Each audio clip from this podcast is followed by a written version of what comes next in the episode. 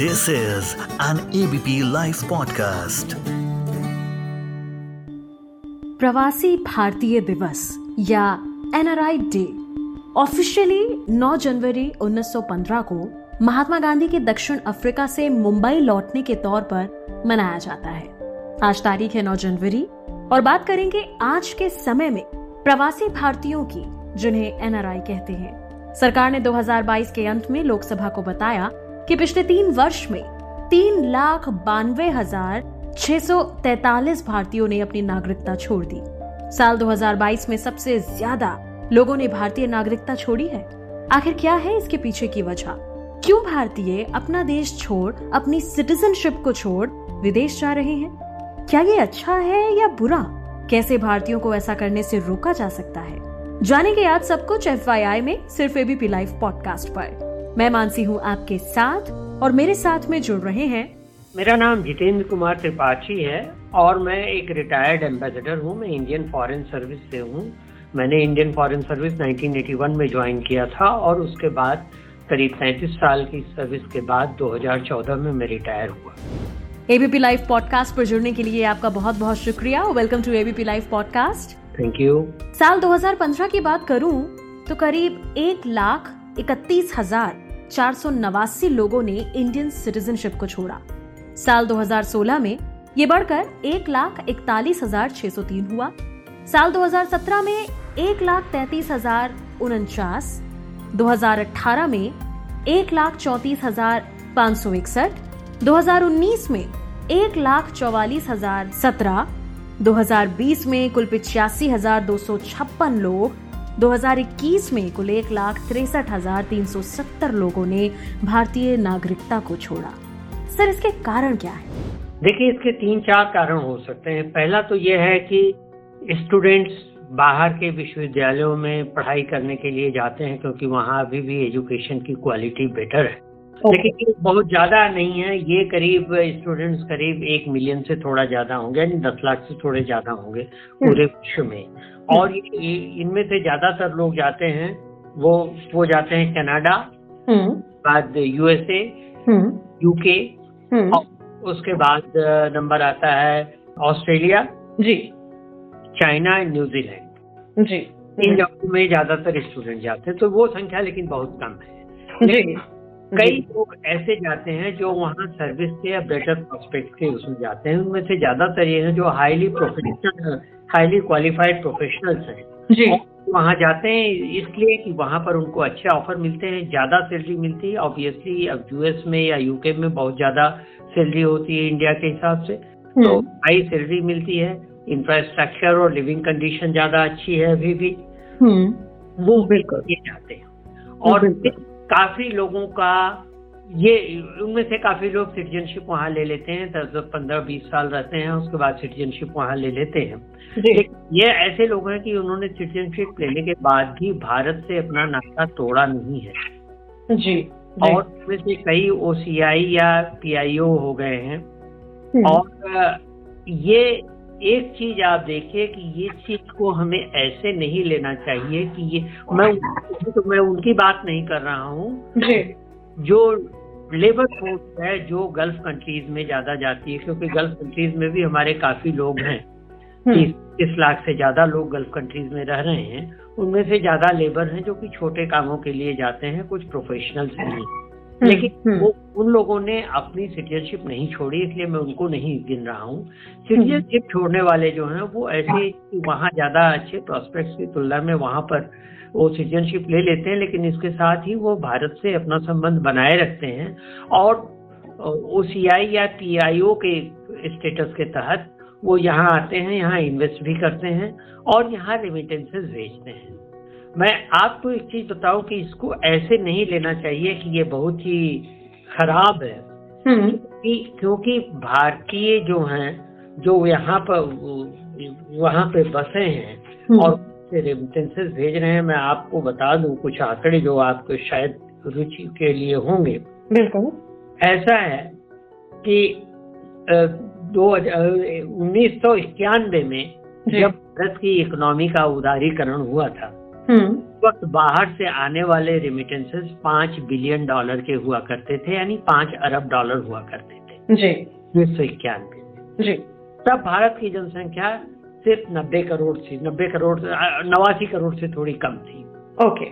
Nine point eighty eight point eight nine थी। जी। लेकिन अब देखिए अब वो जनसंख्या जोड़ी भी नहीं हुई है पिछले तीस साल में। अट्ठासी से हम एक चालीस एक एक अरब चालीस करोड़ पे पहुँचे हैं और रेमिटेंसेज जो है नब्बे बिलियन या नब्बे अरब डॉलर हो गए हैं। मतलब रेमिटेंसेज अट्ठारह गुना बढ़े हैं। हम्म हम्म। भारतीयों के। तो एक एक ये बहुत बड़ा हिस्सा हमारी इकोनॉमी में भारतीयों से द्वारा से भेजे जाने वाले रेमिटेंसेस और जो कि जो कि ये तो नंबर एक चैनल से आते हैं मतलब लीगल चैनल से आते हैं कुछ इलीगल से भी आते होंगे। लेकिन इसी के चलते भारत दुनिया में पहला देश है जहाँ सबसे ज़्यादा रेमिटेंसेस आते हैं बाहर से। तो ये एक पॉजिटिव चीज़ है हमारी इकोनॉमिक ग्रोथ में दूसरी चीज़ मैं ये कहना चाहूँगा कि चीन को ही आप देखिए अगर चीन चीन के अभी चीन के चीन के काफ़ी लोग बाहर बसे हुए हैं जैसा कि आपने भी कहा हम्म। कि भारत के बाद चीन का तीसरा नंबर है लेकिन चीन चीन में आने वाले रेमिटेंसेस ज़्यादा नहीं है। ओके। ये ये चीज़ एक तरह से भारत के पक्ष में जाती है। हालाँकि इसका ये मतलब नहीं है कि हम इस बात को सोच के खुश हो जाएँ कि सिर्फ़ पैसे आ रहे हैं और हम अपनी सामाजिक दशा आर्थिक या शैक्षणिक दशा यहाँ न सुधारें। हम्म हम्म। ज़रूरत है। लेकिन अभी हमारे पास जितनी जितने जॉब्स हैं जितने क्वालिफाइड लोग हैं उतनी जॉब अपॉर्चुनिटी नहीं है अनफॉर्चुनेटली तो हम्म। उसको हमें क्रिएट करना होगा और उसके बिना काम नहीं चलेगा मानसी जी। बिल्कुल बिल्कुल। अगर अ, साल 2022 की मैं बात करूँ जो आपने बहुत सारे कारण बताए हैं बिल्कुल वैलिड हैं लेकिन अगर साल 2022 की बात करूँ जिसमें सबसे ज़्यादा अब तक के हाईएस्ट इन इन ईयर कि एक लाख लोगों ने सिटीजनशिप छोड़ी इंडियन तो ऐसा साल 2022 में क्या हुआ सर देखिए ये आप सिटीजनशिप छोड़ने का देखें तो फिर ये लगातार जारी है। ये ये हम्म। संख्या बढ़ रही है आंकड़ा बढ़ रहा है। और कोई शक नहीं कि अगले चार पाँच साल में भी और लोग सिटीजनशिप छोड़ेंगे इससे ज़्यादा आंकड़े आएँगे। लेकिन उसके बाद जब संसार की लीडिंग कंपनी जहाँ आने लगेंगी अब आना शुरू हो गई हैं। जैसे आपने देखा कि एप्पल के पहले पुराने मॉडल्स पुराने मॉडल्स के मोबाइल फ़ोन बनते थे। अब एप्पल 14 बनने का यहाँ पर वो किया जा रहा है। हम्म। जब ये कंपनियाँ आने लगेंगी किया आ गई सैमसंग आ गई एलजी आ गई और कई बड़ी बड़ी कंपनियाँ जब आने लगेंगी तो भारत में एम्प्लॉयमेंट के प्रोस्पेक्ट्स और बढ़ जाएँगे। और जी। तब ये जो ब्रेन ड्रेन है या माइग्रेशन है भारतीयों का, वो कम हो जाएगा। मुझे इसकी पूरी उम्मीद है, लेकिन इसमें भी चार, पाँच साल कम से कम लगेंगे। बिल्कुल सर। सर, आपने एक जॉब अपॉर्चुनिटीज़ क्रिएट करना, ये तो आपने एक चीज़ बताई जो इंडिया को करनी है। इसके अलावा अमेरिका यूके कनाडा ऑस्ट्रेलिया जहाँ भी ये भारतीय जा रहे हैं, ऐसा क्या है जो और भारत में नहीं है और भारत को डेवलप करने की ज़रूरत है? देखिए मानसी एक सबसे बड़ी चीज़ इस सब के अलावा है जॉब अपॉर्चुनिटीज़ के अलावा कि जॉब अपॉर्चुनिटीज़ भी तब क्रिएट होंगी जब ज़्यादा फैक्ट्रीज खुलेंगी या ज़्यादा बिज़नेस हाउसेज यहाँ पर अपना प्रोडक्शन या अपना काम शुरू कर देंगे। और उसके लिए ज़रूरी है हमारा इंफ्रास्ट्रक्चर बहुत सही होना। बिल्कुल। जो कि पिछले चार साल में हमारा चार साल से इंफ्रास्ट्रक्चर पे हमने ध्यान दिया। उसके पहले तो आपने देखा होगा कि हमारे पास हाईवेज कम थे हमारे पास चौड़ी सड़कें नहीं थी हमारे पास सड़कों की क्वालिटी अच्छी नहीं थी।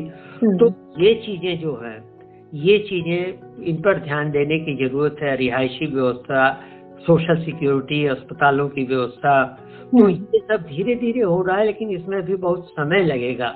और एक चीज़ और मैं बताऊँ कि देखिए जो इंफ्रास्ट्रक्चर डेवलपमेंट की है खासतौर से रोड डेवलपमेंट की उसमें एक चीज़ आपको ध्यान देनी चाहिए कि हमारे यहाँ की सड़कें जो हैं उन पे पर स्क्वायर किलोमीटर या पर किलोमीटर जो पब्लिक का बोझ जो है वो ज़्यादा है फुटफॉल ज़्यादा है। जी। ज़्यादा गाड़ियाँ हैं क्योंकि हमारी जनसंख्या ज़्यादा है ज़्यादा गाड़ियाँ हैं ज़्यादा व्हीकल्स हैं इसलिए रोड पे प्रेशर ज़्यादा पड़ता है। जी। इसलिए रोड को जहाँ जितनी रोड दूसरे जगहों में डेवलप्ड कंट्रीज़ में जिस क्वालिटी की बनी है उस क्वालिटी की नहीं बस बल्कि उससे भी ज़्यादा अच्छी क्वालिटी की बनाने की ज़रूरत है ताकि वो ये प्रेशर पॉपुलेशन का डेवलप वो सह सके। तो एक तो इंफ्रास्ट्रक्चर की बात है बिजली की बात जैसे अब हम बिजली के क्षेत्र में सोलर एनर्जी में और दूसरे क्षेत्रों में हम हाइड्रोजन से भी एनर्जी पाने की कोशिश कर रहे हैं तो हम्म। उस सब के उस सब के प्रयास के ज़रिए उस सब के बाद हम्म। मुझे उम्मीद है कि तीन चार साल में हमारा इंफ्रास्ट्रक्चर हर क्षेत्र में इतना अच्छा हो जाएगा कि हमें फिर बहुत ज़्यादा हमें फिर बहुत ज़्यादा इस पर ध्यान देने की ज़रूरत नहीं पड़ेगी कि लोग माइग्रेट कर रहे हैं क्योंकि हम्म। ये रिवर्स ब्रेन ड्रेन शुरू हो सकता है। वाह यानी कि एक अच्छी खबर होगी कि माइग्रेशन कम होना शुरू होगा। आप ऐसा कहते हैं कि ये पॉजिटिव होप है। जी। बिल्कुल। आखिर में आपसे यही जानना चाहूँगी आज जो हमने टॉपिक लिया है इससे जुड़ी कोई और जानकारी जो आप देना चाहें जो हमने आज के टॉपिक में कवर नहीं की देखिए इससे जुड़ी जो जानकारियाँ हैं मैं ये ये एक चीज़ कहना चाहूँगा कि कुछ देशों में अभी भी हम्म। अभी भी आ, मतलब लोगों को अब कुछ देश हमारे पड़ोसी देश भी अभी भी अपने लोगों के लिए इतना ख्याल नहीं रख पा रहे हैं जितना हमने शुरू किया है हमने काफ़ी टाइम तक नहीं रखा। आप आप ये खुद देखिए कि उन्नीस सौ इक्यानवे से क्या 2012 तक हम्म। हमारे पास 2012 तक हमारे पास सीमा पर सड़कें नहीं थी। जी। जिसकी वजह से डिफेंस पे हमें अनावश्यक रूप से बहुत ज़्यादा खर्चा करना पड़ रहा था। अब क्या अब क्या क्योंकि एयर कार्गो या एयर ट्रैफ़िक होता था सिर्फ़ आर्मी का एयरफोर्स हम्म। का। अब क्या है कि अब सड़कें हैं तो रोड कनेक्टिविटी हो गई है इससे भी फ़ायदा हो रहा है हमारे उत्तर पूर्व के लोग जो हैं हमारे उत्तर पूर्व के लोगों के साथ कनेक्टिविटी की बड़ी प्रॉब्लम थी हम्म। वहाँ तक सामान पहुंचाना ले जाना उनको विकसित करना ताकि वो अपने को मुख्य धारा में ले सकें वो बहुत समस्या थी लेकिन अब बांग्लादेश के साथ हमारे रिश्ते अच्छे होने से हम हम्म। बांग्लादेश के थ्रू बिजली भी सप्लाई कर रहे हैं अपने उत्तर पूर्व को बांग्लादेश के थ्रू हम नदी पत्तन की नदी बंदरगाहों की वजह से और समझौतों की वजह से रेलगाड़ियों की वजह से मालगाड़ियाँ जो चलती हैं बांग्लादेश होती हुई जाती हैं उसकी वजह से हम इस स्थिति में है कि अब उत्तर पूर्व की ओर ज़्यादा ध्यान दे सक रहे हैं हम्म। इसके साथ ही देखिए हमारे लिए एक सबसे बड़ी समस्या ये है कि यूनिवर्सिटी का एजुकेशन एजुकेशन सिस्टम बढ़ाना और उसके लिए देखिए अभी हाल में आपने कल ही हम्म। समाचार सुना होगा कि भारत ने विदेशी यूनिवर्सिटियों को अपने कैंपस यहाँ खोलने की आज़ादी यूनिवर्सिटीज और इसके साथ ही साथ भारत की भी कुछ यूनिवर्सिटियाँ जो प्राइवेट यूनिवर्सिटीज हैं जैसे एम हैं और वो लोग भी बाहर स्कूल अपने खोल स्कूल या कॉलेजेस खोल रहे हैं। हम्म। तो इससे लोगों को बाहर जाके पढ़ने के बजाय यही उसी स्तर की शिक्षा पाने में और हम्म। शायद कम खर्च में हम्म। सफलता मिलेगी जिससे कि माइग्रेशन स्टूडेंट माइग्रेशन कम हो सकता है। और एक और चीज़ जिसपे हमको ज़्यादा ज़ोर देने की ज़रूरत है इनमें व्यक्तिगत विचार हो सकता है हो सकता है श्रोताओं में से कोई इससे सहमत न हो। एक हमने शिक्षा के नाम पे अंधाधुंध कॉलेज और स्कूल खोल दिए आर्ट्स एंड सोशल साइंसेस के। जी। और हमारे पास ग्रेजुएट्स बड़े थोक की संख्या में निकलने लगे ग्रेजुएट्स और पोस्ट ग्रेजुएट्स। जिसकी कोई प्रोफेशनल क्वालिफिकेशन नहीं थी कोई टेक्निकल एक्सपीरियंस नहीं था। हम्म, तो। होता क्या था कि नालियों की नदियों नालियों की सफ़ाई करने के लिए भी हमें एमए और पीएचडी लोगों के आवेदन मिल रहे हैं सरकार को जो। कि की बात है। तो ये चीज़ें फिर हमारे पास मेडिकल फैसिलिटीज़ नहीं थी। हाँ।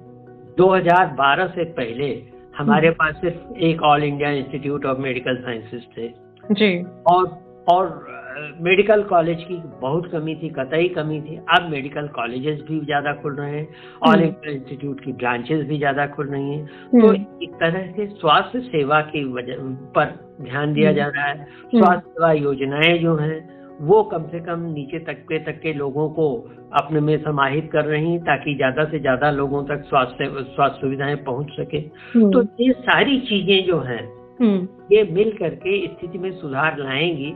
लेकिन हम्म। फिर भी अंत में मैं यही कहना चाहूँगा कि अभी और ज़्यादा करने की आवश्यकता है और भी हम कुछ साल में इसके फल देख देख सकेंगे। बिल्कुल सर। बहुत बहुत शुक्रिया आपका एबीपी लाइव पॉडकास्ट पर जुड़ने के लिए। इस ऑडियो को प्रोड्यूस किया है ललित ने। मैं मानसी हूँ आपके साथ। सुनते रहिए ABP live podcast